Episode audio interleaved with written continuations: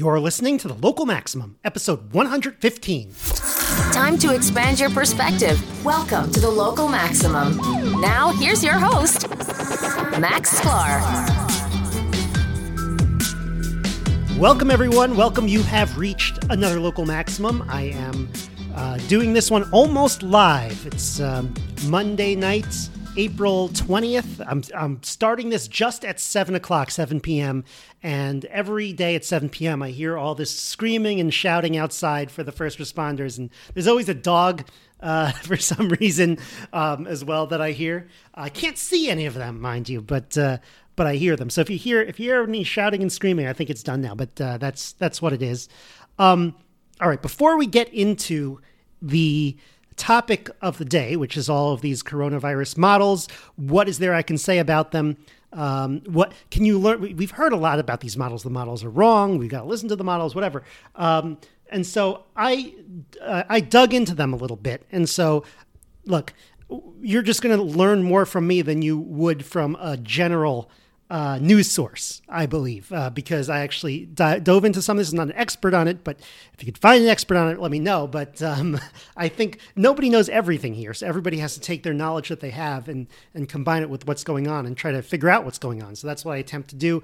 A few announcements before we start, before we uh, stop, because I had some interesting announcements from last week, which I never uh, which I forgot. I mean, I was recording that on my birthday, so that was a lot of fun. Uh, last week, it was a, it was my I had a Zoom birthday, of course, uh, which is which was fine. We also had Foursquare Day this week, which is our company holiday. That's uh, April sixteenth for Squared. That's a lot of fun. Uh, so shout out to all my Foursquare listeners. Another uh, announcement milestone that I should have announced at the uh, at the predictions panel that we did a couple weeks ago, and that was uh, we reached a cumulative download for the local maximum of 100,000 downloads across all platforms cumulatively. Now, cumulative stats are kind of a um, what do they call them? Like a, a oh god I, am trying to remember what the what the name was like a like a, a stat that makes you feel good but might not be too meaningful okay fine but uh, no it's pretty cool 100000 downloads and you know it, what's interesting is the first time we had uh, the, um, the the tech retreat uh, I was announcing 10k total downloads, and now we're announcing 100k total downloads. That's a pretty big. I mean, it would be a lot to get to a million by the next one. I don't think that's going to happen. But maybe maybe I'll try for another milestone by the next one, maybe two hundred fifty thousand or five hundred thousand or or something like that. Um, all right, so. Again, I'm not an expert in these models, but I have to say you'll know more about them than just what the news is giving you, uh, because they're not going to dive into the same details that uh, that you're going to get from me. Uh, they're not reading all the stuff that, that I'm reading, and I'm going to link to everything that I've read so you can look at it for yourself. Some of it is news articles, basic news articles that you can you can get anywhere, but kind of putting them all together, and other them and others are the actual you know academic paper from these guys doing the models. But before the before we actually do that and look into these specific models on what the coronavirus pandemic models are telling us, I first have a bunch of things to say about just modeling these types of things in general you know whether it's diseases or whether it's something else which uh, which will help us even before we dive into what's being done here. Um, because there's a sense of you know if you're not an epidemiologist you shouldn't really talk about this. Well i'm not going to write everyone's policies. I'm not going to uh, claim to understand everything that's going on here. Uh, but you know people have to make decisions based on this stuff. And you know yes that you might have an epidemiologist at the federal government but uh, you know, corporate and company boards across the world, as well as families and communities and, and, and buildings and, and, and nursing homes. People all have to make decisions for themselves without an epidemiologist. Um, you know what to do with the data that we're being given, and you know the the models might not be the best predictor anyway with an epidemiologist, as I'm sure many of you would would agree.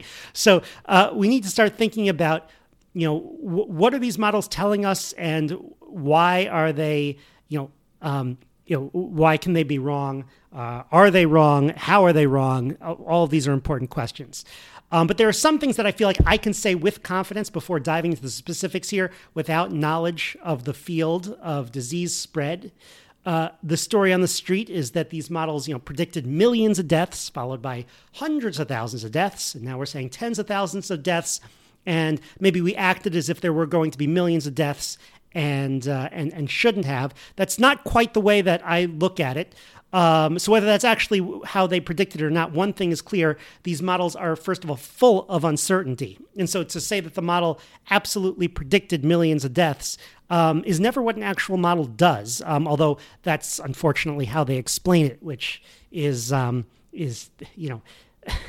it's, I, I, feel like a lot of this is they're trying to simplify what the model says to the public, and then the public ends up not trusting them because they treated the public like like we're dumb and then um, and then when it turns out there was uncertainty, people are not sure what's going on. So yes, these models are full of uncertainty.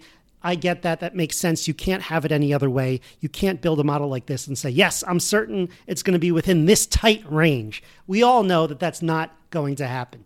So, um, and and this the uncertainty that we're looking at here isn't um, isn't the usual, isn't the type of, I, don't want to say the usual type of certainty because in some sense it is the usual type of cer- certainty, but it's not the linear uncertainty that most people often pictures. It's not a pretty bell curve. It's not like, you know, the nice weather forecast where they might say, oh, it's, we predict 58 degrees plus or minus five tomorrow. Um, or even election forecasts. Look, election forecasts could be wrong, but, you know, we'll say, hey, uh, this candidate is going to get uh, is up by two percentage points, uh, but the margin of error is plus or minus five. So you know it could go either way. Sometimes it's a little bit outside the range, but I'm pretty sure that a candidate is not going to end up with 10 times more votes than they than they expected.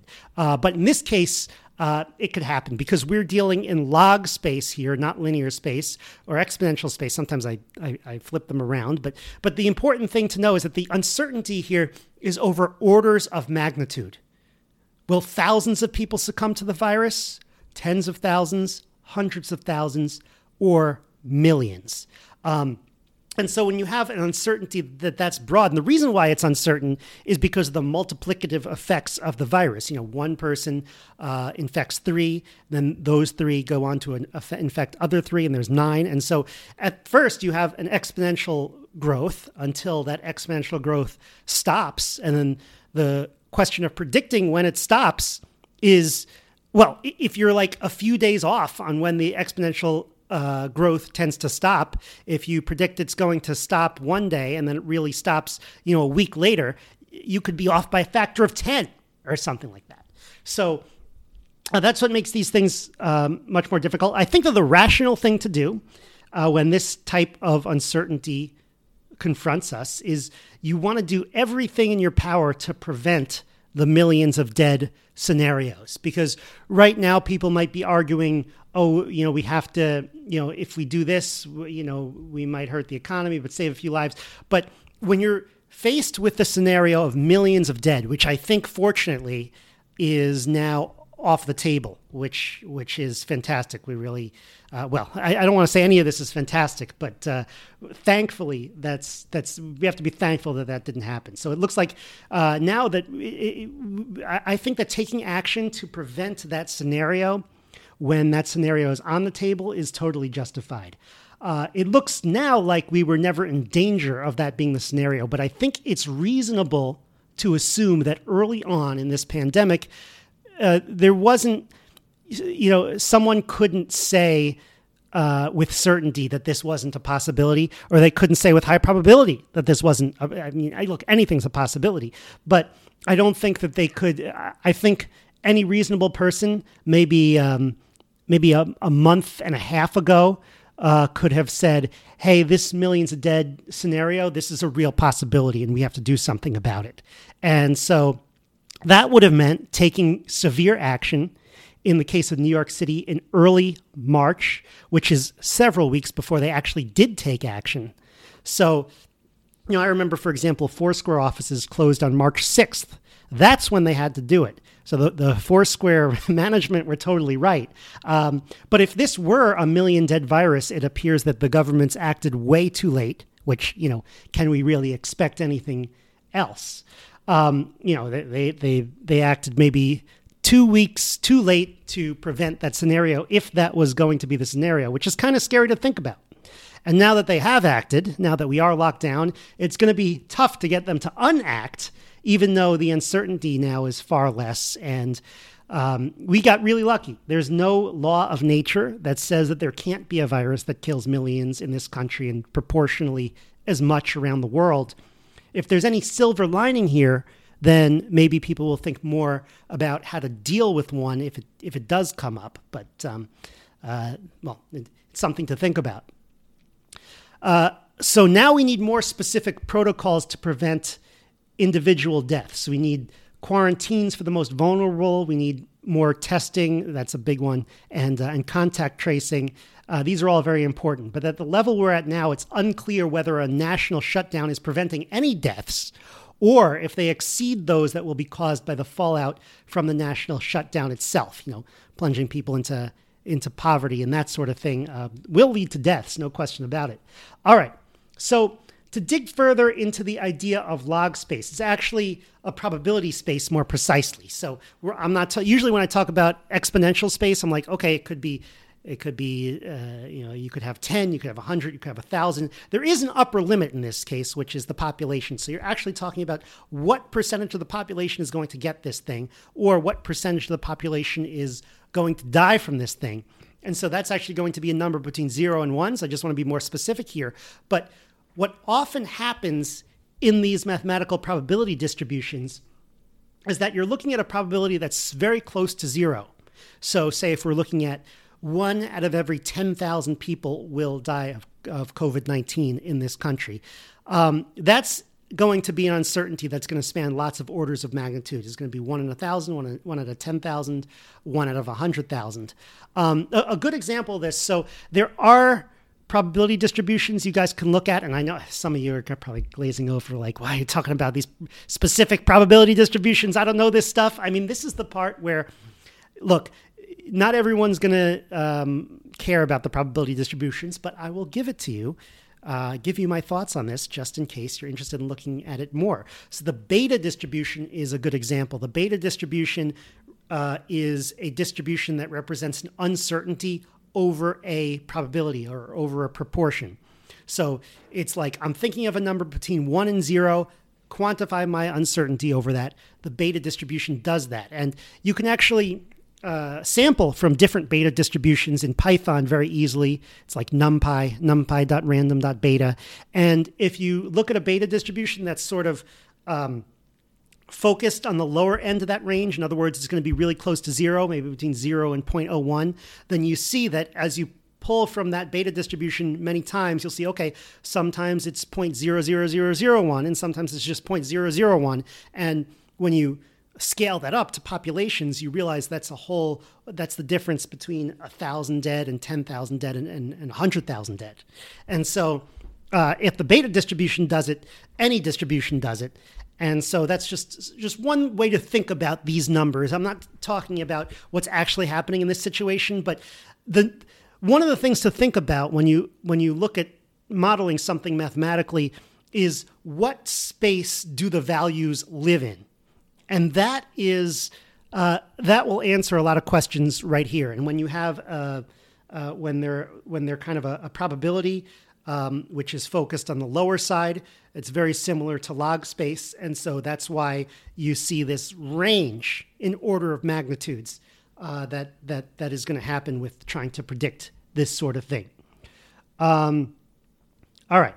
So another point that I want to make before going is that, uh, and I just made this, but it's the uncertainty bounds are never explained to the public. They'll just say, hey, today the model says 100,000 will die, but you don't learn about the full distribution of probabilities. And I don't really understand why uh, this is never explained. Is it really that hard for the public to grasp? Um, I know you're not going to have a newscaster talk about probability distribution probability distribution functions like I am. They're not going to talk about beta function. They're not going to be like, uh, yes, a probability measure is a uh, has a, a, sigma space. Whatever. Uh, so, but look, I just I don't know. Maybe I have too high expectations, but I refuse to believe that people can't understand something like, hey, this is the most likely possibility right now, but there are two other possibilities that are also likely, and we'll change these likelihoods as more data comes in. I feel like the average informed person can grasp that. Um, and come to think of it, we we talk this way when it comes to hurricanes, when it comes to weather. There's a 30% chance of rain. When when you, when there's a hurricane coming, you know they give you the cone and they give you, hey, here are several different paths that it could take, and people understand that just fine. So why not viral models? I don't. I, I and there are a lot of areas in in life where a probabilist uh, a model should be explained in terms of probabilities not in terms of certainties and it seems like there's kind of a communication failure here that uh, that's occurred okay so a few more sources on epidemiology models in general these, are the models that predict disease spreading uh, before we get into the specific ones at the ihme which is that's the institute for health metrics and evaluation and it's an independent global health research center at the University of Washington. Um, it's funded by the Gates Foundation, and it is what is being used as a benchmark by our state and federal government. So that is the one that people are talking about. That's the one that I wanted to dive into. Um, but before I go into that, let's let's see talk about what we should know about epidemiology models in general. So uh, and again, I'll link to, I don't have time to talk about everything I looked into here, but I will link to all of it in localmaxradio.com slash 115. There are some great videos from Numberphile, which I'll link to, which have some really good visualizations of this stuff. If my just talking about it to you isn't isn't good enough, which in some cases the visualizations will help a lot more. Uh, Wolfram did a, uh, a whole stream on diving into the pandemic data, which I have not yet had time to look at, but it looks really promising. So if anyone saw that, please let me know what you learned. I'll link to Wolfram's video uh, as well at localmaxradio.com slash 115. Also, Christian Hubbs of the Artificially Intelligent podcast has linked to an explanation of these models and a whole lot of tools associated with them um, so I'm going to link to that as well. I was on his show, Artificially Intelligent, recently, and we discussed some of the data issues with the coronavirus and some of the questions that were coming up uh, just in broad terms back then before I dove into it. So now I'm getting into more specifics today. So that's datahubbs.com slash modeling dash and dash modeling an epidemic, modeling dash and dash epidemic. I'll, I'll link to it. Um, so, or you could probably just go to datahubbs.com and you can, uh, you could, it's linked there in the, in the front page. So a lot of these epidemic models are based on the SIR models, S I R, SIR. That means the S people are susceptible to the virus. These are healthy people who might get it, uh, which I uh, presume I am right now, unless I'm an asymptomatic. Um, the eyes are infected people. So these are people who have the virus, and the simple assumption that's made is that they could infect other people. You could, of course, build into the model that there are different different people have different rates of transmission, or um, you know, one person could have a changing rate of transmission as the virus progresses. Maybe the first two days they don't, they can't transmit it. Maybe the next couple days they're asymptomatic and they do transmit it. Uh, maybe the next few days they're symptomatic and they transmit it um, even you know at an even greater rate but maybe they see less people because they're symptomatic and they're staying in or something like that so you could you could change this model around you could like uh, there, there's a lot of knobs you can you can pull. And then the, the third group so there's uh, susceptible health susceptible is like healthy uh, the the I's the infected. And the third groups are the r's those are the removed people. And those are people who are not susceptible to the virus. So um, R can stand for recovered people, meaning that they had the disease and now they have antibodies and they can no longer get it. But that's anyone who can't get it. So it can also stand for people who got it and and died. Uh, they are no longer spreaders unless it's the zombie virus, in which case we're in big trouble. But uh, the R's uh, most of them, I think, for this virus are people who have recovered and have antibodies. Although, but actually, it could also include people who uh, can't get it or just you know haven't got it but aren't really susceptible to get it. it it's, it, this is rarely included in the model, but as we looked at the data from the Diamond Princess cruise in episode 110, it looked like 80% of the people on the cruise didn't get coronavirus at all. Now, maybe some of them were asymptomatic, but I, I assume that some of them just didn't get it at all. Uh, maybe they weren't exposed on the cruise, but it seems like everybody was exposed on the cruise. Um, so it's possible that not everybody is really able to catch this thing um, unless you get exposed to like an extreme dose. I don't, you know, again, this is where my understanding of biology is a lot less, but it's it's possible there are some defenses where it's like, hey, some people are just not susceptible to to getting this. Uh, but if that's the case, that could be included in your SIR model. Now, there's another question about the people who have recovered from this virus and whether they are immune or not. Um, there's a lot of talk going around where you can get it two, three times, you're not immune. Um, and this is where I wish I understood a little bit more of the biology. But the way I understand it is that viruses are just pieces of DNA or RNA genetic code, some of them single stranded, some of them double stranded. Um, and our immune system, which, which is, you know, it's, um, uh, these are, you know, DNA is a, a, a linear ordering of, um, of base pairs. Uh, and our immune system, so it's data. And our immune system can actually recognize these viruses.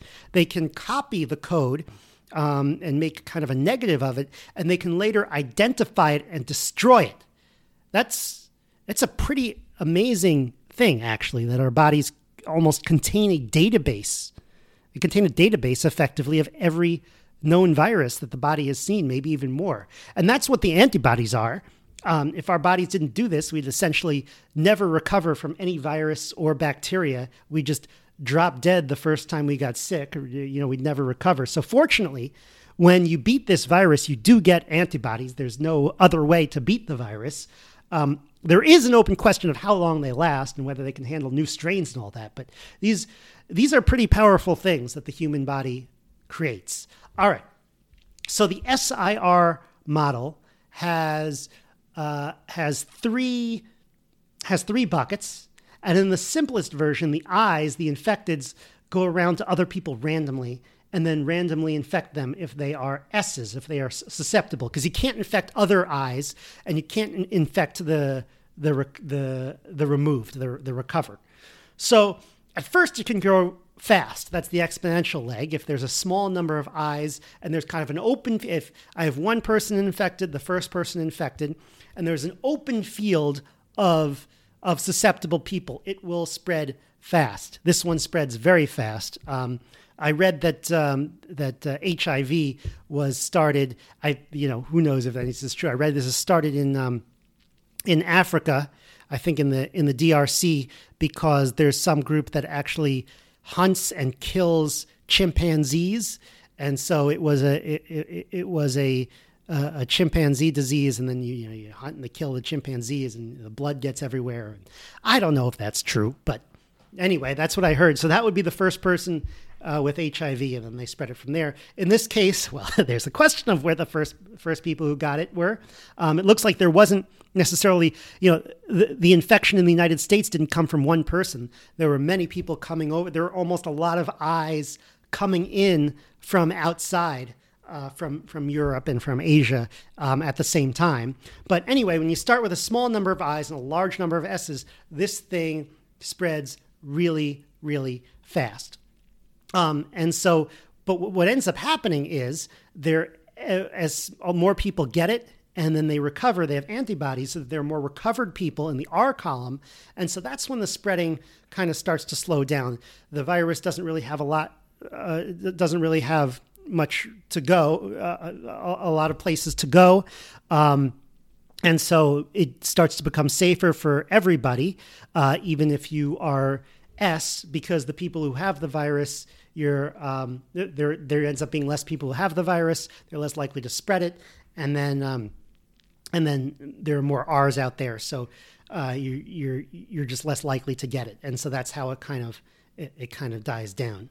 Um, and so spreading can slow in a number of ways. It can slow down if the eyes, the infected people, are also bumping into other people less and less. That's kind of testing and removing and social distancing, all that stuff.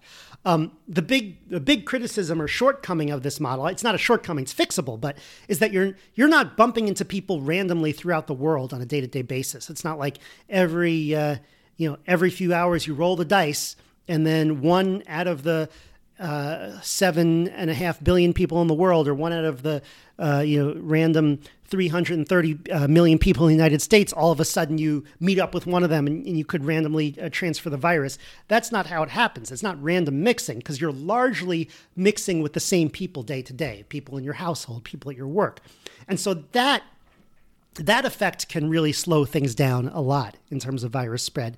And so it's an improvement that's often made to these models that is that is really important. Uh, in New York City, it might be a little more random, and you have far more random meetings in the subways and the elevators. Even though you know there are some of the same people going on, but it's it's a lot more broad, and so that's why this virus uh, has spread so much more here than it has elsewhere in the country. I think so. Getting the human mobility data, who's traveling where and who can spread it to whom, would make the SIR models much more accurate. And people have actually done this with data sets. There's even been a concept model put out by the urban data scientist uh, Tasos Noulas, who uh, I interviewed in episode 71 about using Foursquare data for epidemiology models. And so I'm going to link to that. There's a pretty cool uh, visualization there, but it's just say, hey, we can use Foursquare data or other data to get human mobility data and try to improve these SIR models to figure out who's interacting with whom on a daily basis. Okay, so that is the SIR model. Let's now talk about the models being used by the IHME, again, uh, that are the, the ones that are being used by the state and local governments.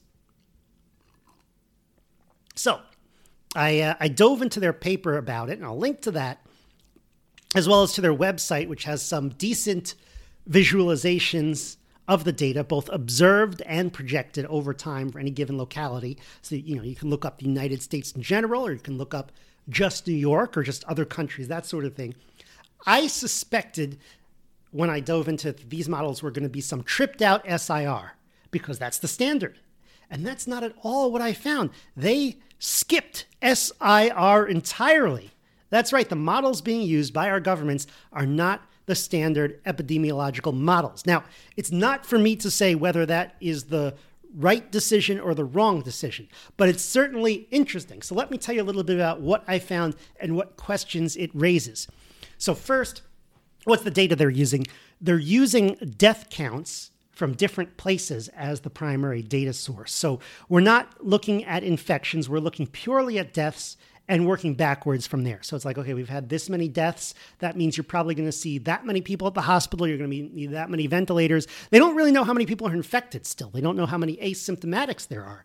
But they think with death rate, you can have a pretty good uh, guess as to uh, the hospital, what's going to be needed at the hospital. So they, they thought, okay, for, first of all, that's that's what's important, and also the justification behind that is that the death rate is harder to fudge. You're getting data from lots of different foreign governments, lots of different places. So the idea was that the death rates. Um, while still, you know, the, the, the idea was they tend to be more accurate, at least not not not not accurate, but more accurate than other data reported worldwide. So there's some question over how to attribute a death to coronavirus, but I assume we can look at total deaths in a population compared to normal and get a good sense of it. But I think they're just looking at the raw death counts, regardless of how a country reports it. So they use data from local governments in the US, they use data from other governments in the World Health Organization. Um, some noise has been made over the fact that they are using data from China, which may not be accurate, but the models are accused of overstating the data from this virus, or they're, they're accused of overstating the danger from the virus, whereas it appears that China has maybe understated its cases and its deaths. So that raises the question, of course, of whether they're understating now, which is a scary thought, or you know what what else is going on here. Um, they did rely on age-specific data which makes sense because the age of a person is highly correlated with the virus outcome. So it would make a lot of sense to normalize or correct for the fact that different cities and countries have kind of a different distribution of age groups. There's more that you could do than just age groups. There's pre existing conditions, and maybe there's a genetic component too. But I think they're right that age groups is, is probably a very good start. Um, and probably the data on age groups, on demographics on different places, are much more readily available and reliable than data on pre existing conditions and that sort of thing. So, personally, if I were building a model like this, a good choice would be kind of a Bayesian hierarchical model, like the one that I spoke about in episode 98 with Alex Andorra, who uses it to make uh, election predictions in France, because they are very good at mediating between the local effects and the global effects. Is this something that uh, if, if, something crazy is happening in this country, is it something that we can expect to happen in just this country, or does it generalize to other countries as well? And uh, Bayesian hierarchical model is good at sort of figuring out um, how much to how much to uh, how much to attribute to each one. But I see no evidence that this was done here at all. Um, so here's the crazy part about the model: they they look at the populations for which the virus has already more or less run its course, and the main place for that is China, Wuhan, China, and they use this data to inform uh, us of how long the virus will last in other areas, given the social distancing and government responses. Now, I wish I could see the r- result of the model that said, okay, given the population density and the social distancing of the population and the government response, what how what can I expect the outcome to be? But they don't give that general model out. I wish they did. Here's a quote from the paper. Uh, the value of the covariate multipliers and the, the, multiplier multiply. Let me let me restart. The value of the covariate multipliers in each type of model was assumed to closely follow the fit obtained from data from Wuhan, which is the time series to reach a stable state in the training data set. To be specific, the generalizable information from Wuhan was the impact that social distancing had on maximum death rate and time to reach the inflection point. So it sounds like in terms of trying to figure out the effect of social distancing and just the course of this virus in general, it sounds like they're relying primarily on Wuhan, probably not entirely, but that if I if I were questioning these people, that's probably something I would ask a lot more questions about. Finally, and this part I find the craziest of all, is that they take the death counts from a region currently known, and then they take some other parameters from places like Wuhan, and then they fit a Gaussian curve, a normal curve, to the data. So they basically took the death count so far and they fit a bell curve, like a normal distribution to them. Uh, and, and that's how they project what's going to happen in the future. They don't model individuals at all.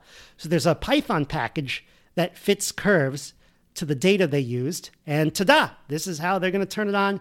Um, even though this stuff is rarely normally distributed data, so they use this. They use CurveFit. Let me see here. CurveFit is a Python package for fitting curves using nonlinear mixed effects. It can be used to do only that if desired. So we need a, to fit a curve. So here's something called curve fit. Sounds legit. That's uh, that's basically how I use Python. So I shouldn't talk. Um, now there might be some justifications for this, um, for for doing it this way versus doing the SIR model. I was just thinking about it.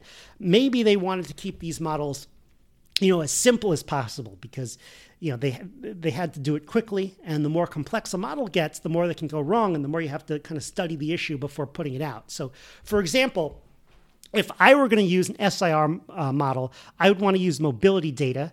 Uh, again that's in terms of like which people came into contact with other people. Well i'd want to study that mobility data set that came in. Uh, i want to study it for a few weeks. Is it any good um, is it can we rely on it? And so they obviously didn't have time to do it, but I don't know. The IHME is funded by the Gates Foundation, by Bill Gates. Maybe it seems like this should have already been done. Shouldn't they have this ready to go? Uh, hopefully they will for next time. So here's some other interesting quotes from the paper. Here's another one that I that really jumped out at me, and I quote: "Because of the unique high intensity epidemic in the Life Care Kirkland facility in Washington state. We have modeled this facility separately from the general population. So again, this seems this seems kind of short-sighted to me. So it could be kind of a reasonable artifact of getting some model off the ground quickly while trying to remove the outliers. But you know, well, I remember in episode 110, Aaron and I found that uh, uh, Diamond Princess cruise, again, it was considered its own country for the data we had on them, uh, which seems like 100 years ago, episode 110. But that the, the no one talks about the Diamond Princess cruise anymore, although I think that's justified to consider that its own country because it's pretty self contained. It's, it's, a cruise out in the ocean, it's like an island. But it doesn't take a genius to figure out that there are nursing homes at risk all across the country. There's one in New Jersey and, and one here in Brooklyn where I'm reading just some horrifying things about. Even the one in Brooklyn here is in Cobble Hill. I probably w- walked several blocks near it the other day, and it's it's just some of the things I'm reading are just uh, are, are just incredibly distressing. And here they excluded the first nursing home to get hit from their model. Uh, which which it sounds crazy to me. I'm sure there's a justification for it, but again, why wouldn't their model have understated things then? Because it was much worse than the nursing home. So I think I, I don't know. To me, this just shows how hacked together a lot of these models are. I mean, I, I know personally from doing marketing attribution models that. Um, uh, you know, th- th- there are a lot of hacks and trials and errors to, to do it. And I feel like it took you know a few months to a year before I had a but until until we had a good sense of what made these systems tick, and for each assumption we had a good justification or kind of a caveat of what to watch out for. Um, so it seems like this stuff has to be set up well before the epidemic uh, breaks out. Another thing that could increase the variance and uncertainty of a model like this is that the outbreaks have uh, much less precedent and big data to fall back on. There are a few pandemics in recent history, um, but the the data is far from standardized. So you know, consider something like modeling the weather or modeling content as it makes its way virally through social media. In both of those cases, there's there's tons of precedent. You have big data, you have standardized data, and you can kind of tame the errors in those models over time through trial and error and learning what works and what doesn't work. So here you can't do this.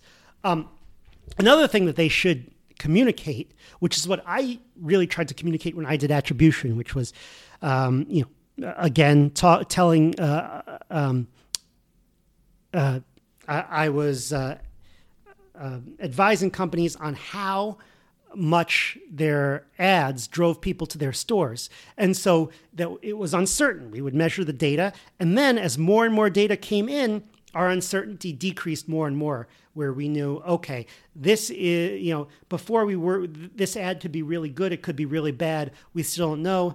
Um, and then as more data came in we were more and more certain the curve got higher and thinner.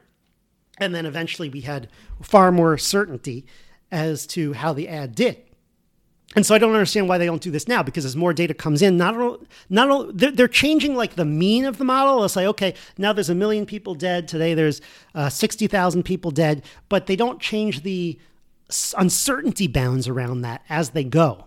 And they really should. Uh, I think that would clear up a lot. Um, so, one final thought from reading the paper before moving on.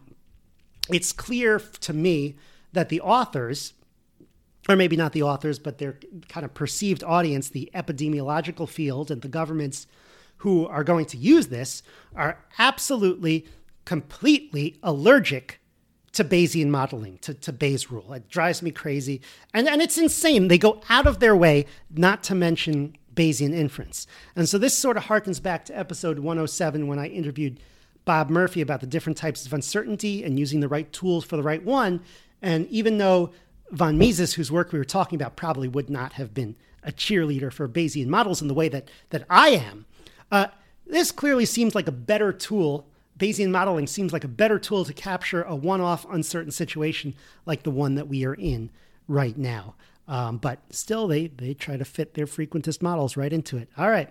Uh, the world needs Bayesian thinking more than ever, in my view.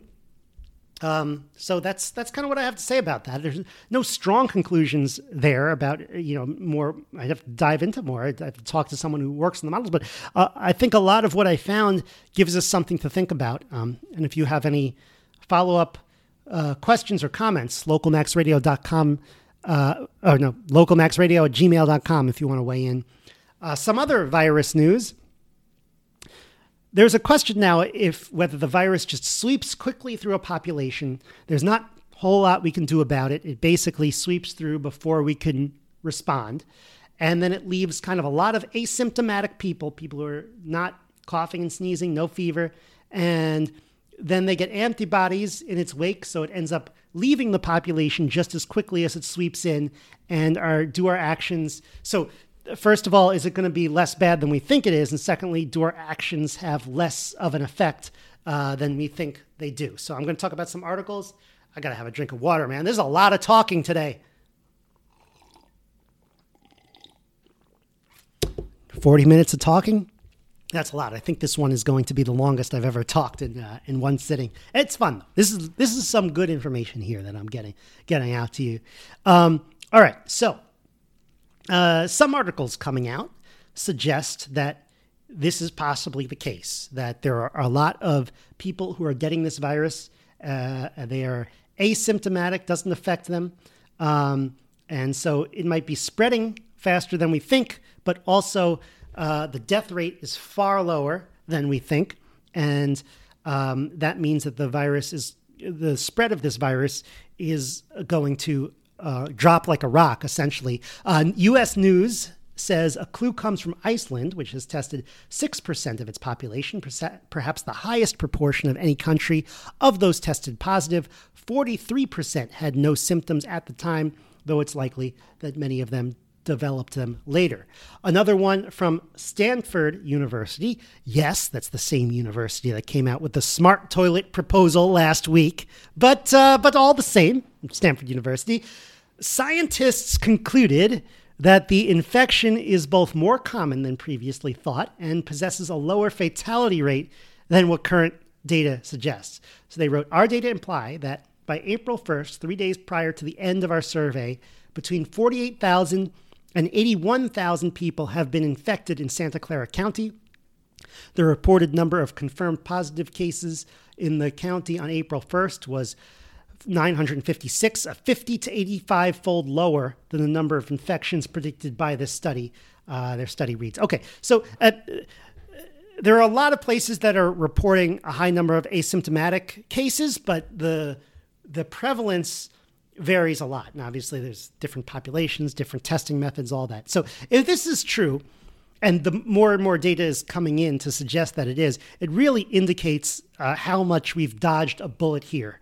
Um, or, you know, well, I guess you could say that we really took a bullet, didn't we? But we we took some bullets, but we dodged the big bombs. We, we really did.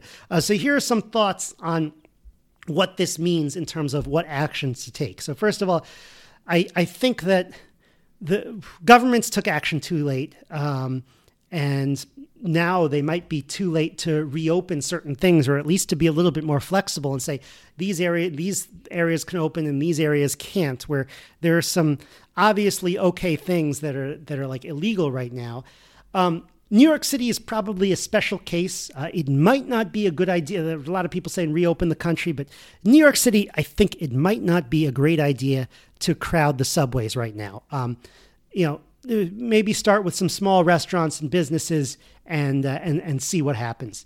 So now the question now another question that we have is are lockdowns having an effect opposed to just social distancing? So social distancing is just what people do when uh, when there's a pandemic going on. I don't mind some of it. I mean, the, the mask is annoying, but when I go to the park, there's a there's a sign that says, you know, people should stand this far apart, and there are two arrows. And you know what? I don't want anyone getting that close to me in the park anyway, so that's fine with me. But um, some uh, people are now saying that there isn't a statistical difference in areas that have had lockdowns and areas that haven't. So there's one that uh, there, there's one statement coming from a top Israeli mathematician, Isaac Ben Israel, and an analyst saying that, uh, like very, very senior, saying that the data on countries that have uh, different policies shows this. He says the general trend is for the virus to peak after 40 days, and then it winds down in the next 30. So Perhaps there are things you can do to make a difference, but nothing so dramatic that it would appear in the data analysis. Um, so that's what he found when looking at the spread of this virus across many countries. The virus essentially is saying, hey, the virus is going to do what it wants to do. Obviously, I mean, well, I'm putting words in his mouth, but the way I would put it is obviously individuals should take precautions probably shouldn't hold big events and things like that. But in general, the virus is going to do what it wants to do, and um, we're not going to have as big of an effect on the macro level as uh, as as we uh, as we think as we hoped. So in this article in the Times of Israel, they're quick to point out they're uh, you know this is one of those articles where they're quoting someone, but the article itself is also trying to discredit them, which I always find interesting when there's a little journalistic tricks. You, sort of think about what they're trying to do. But so they're quick to th- to point out. It, it almost sounds like they're like, well, he is merely just a mathematician, a lowly statistical analyst, no one to listen to. Okay. Well, they don't say it like that, but they keep repeating like he is not a medical expert. He is only an expert in mathematics and statistics. Uh, well, I don't know. In in some sense, this is a question of mathematics and statistics. So I like these exchanges. They're interesting. I'll read. Professor Gabi Barbash, a hospital director and former health ministry director general, insisted in a bitter TV exchange that Ben Israel is mistaken and that the death tolls would have been far higher if Israel and other countries had not taken the steps they did. But Ben Israel said the figures, notably from countries such as Singapore, Taiwan, and Sweden, which did not take such radical measures to shutter their economies, proved his point. He also released a paper to this effect, which I'll link localmaxradio.com slash 115, uh, which with graphs showing the trajectory trajectories. Uh, when Barbash cited New York as ostensible proof that Ben Israel was mistaken, Ben Israel noted the latest indications from New York were precisely in line with his statistics that indicate daily new cases figure peaking and starting to fall after about 40 days. So Barbash ended with, you know, basically mathematicians cannot be trusted to make these calls. Leave it to the biologist. That's not a direct quote, but it's pretty close. And I was like, good grief. I'm pretty sure that the mathematician is going to be more competitive at telling us what the statistical anal- analysis tells us, um, which I would trust over biologist any day. And you know, even if I were to leave it to someone else, it would be it would be someone called an epidemiologist, not a biologist. Biologists don't know nearly as much about disease spread as epidemiologists, and they don't know nearly as much about statistics as applied mathematician. I mean, no, you know, you don't get sick and you don't say, uh, and you say, let me see the doctor. And someone says, oh, it's okay. I'm a biologist. I'll have a look. It doesn't really make you feel much better, does it? Um, now, one thing I'd be curious about in this, in, in, um, his model, that, that would be um, Ben Israel's model, the mathematician, is you know the individual response to the virus. Were people social distancing? Were they choosing to stay home? And how did you um, how did you gather those variables from the different localities? And how did you kind of determine how big of a difference they were making or whether they were making any difference. So I, I, it stands to reason that these things have some effect and you're going to try to measure it. Um, but, and it was also stands to reason that all these like social distancing and everything is probably almost universal among areas hit with this thing and to different degrees. Maybe some cultures did more social distancing, some less. Some cultures social distance in general. So it'd be hard to suss out what the effect actually was. So again, I didn't look into the model myself. I'd have these questions for him. So does this mean again that we open up right away? No, not necessarily. Probably not here in New York, but I do think that parts of the country that are less dense and relatively unaffected should get back to work because it's really important. As New York City comes back online, we can take action to prevent to protect the most vulnerable and kind of delay the big events that could end up being super spreaders. I sort of agree with the mayor to like, you know, stop all these parades and stuff in in June. I don't, you know, I th- well, those parades can be kind of annoying sometimes, but we don't really. there was, maybe I would feel differently if there was something I truly enjoyed. But uh, you know, I don't know. We don't really need them right now. Um, but we can uh, possibly start to get back to work without having the parades. Um, okay, originally, uh, you know, flattening the curve. If you guys remember, back when you first saw the flattening the curve meme a few weeks ago, it was about making sure that our medical and hospital system didn't collapse. And I remember being told, you know, surprised, the US is a backward country and the whole thing is going to come crashing down. And I was like, well, I, I don't know. I know there are a lot of problems in our medical system, and so I, I'm worried. Well, fortunately, that did not happen. Um, we did have, uh, you know, we did have kind of a heroic uh, uh, um, effort here, and uh, the medical system did rise to the occasion. And in some places, it didn't really need to do very much. Um, here in New York, needed to do a lot. But um, we, we did have the capacity to deal with this um, so long as everybody was kind of on a war footing. It's not like they were on a normal footing. We had the medical ship come in, we had tents in the park, but some of that was barely used. But it's it's good to know that uh, that we can get this done. Um, okay, so that's my final conclusion there. Oh, I had other things to talk about today, but I think this is enough to think about for just today. Uh, so I am going to leave it at that. Um, and um, localmaxradio at gmail.com if you have any further. I, I read so many other articles on this, and I'm going to, there, there's going to be a huge show notes page today at localmaxradio.com slash 115 to kind of uh, get through all, all of the articles that I've looked at. But um, I, again, I, I probably raised more questions than I answered, but um, hopefully this was helpful and hopefully you learned something from this that you didn't know before. All right. Everyone stay safe again, if uh, if this uh, uh, if this Israeli guy is right, then um, then we're past the peak, and we have like 30 more days of this to stay in. So I hope he's right. So everyone, stay safe, stay healthy. Have a good week, everyone. That's the show. Remember to check out the website at localmaxradio.com if you want to contact me, the host, or ask a question that I can answer on the show. Send an email to localmaxradio at gmail.com. The show is available on iTunes, SoundCloud, Stitcher, and more. If you want to keep up, remember to subscribe to the Local Maximum on one of these platforms and to follow my Twitter account at Max Sklar. Have a great week. Feel, the power.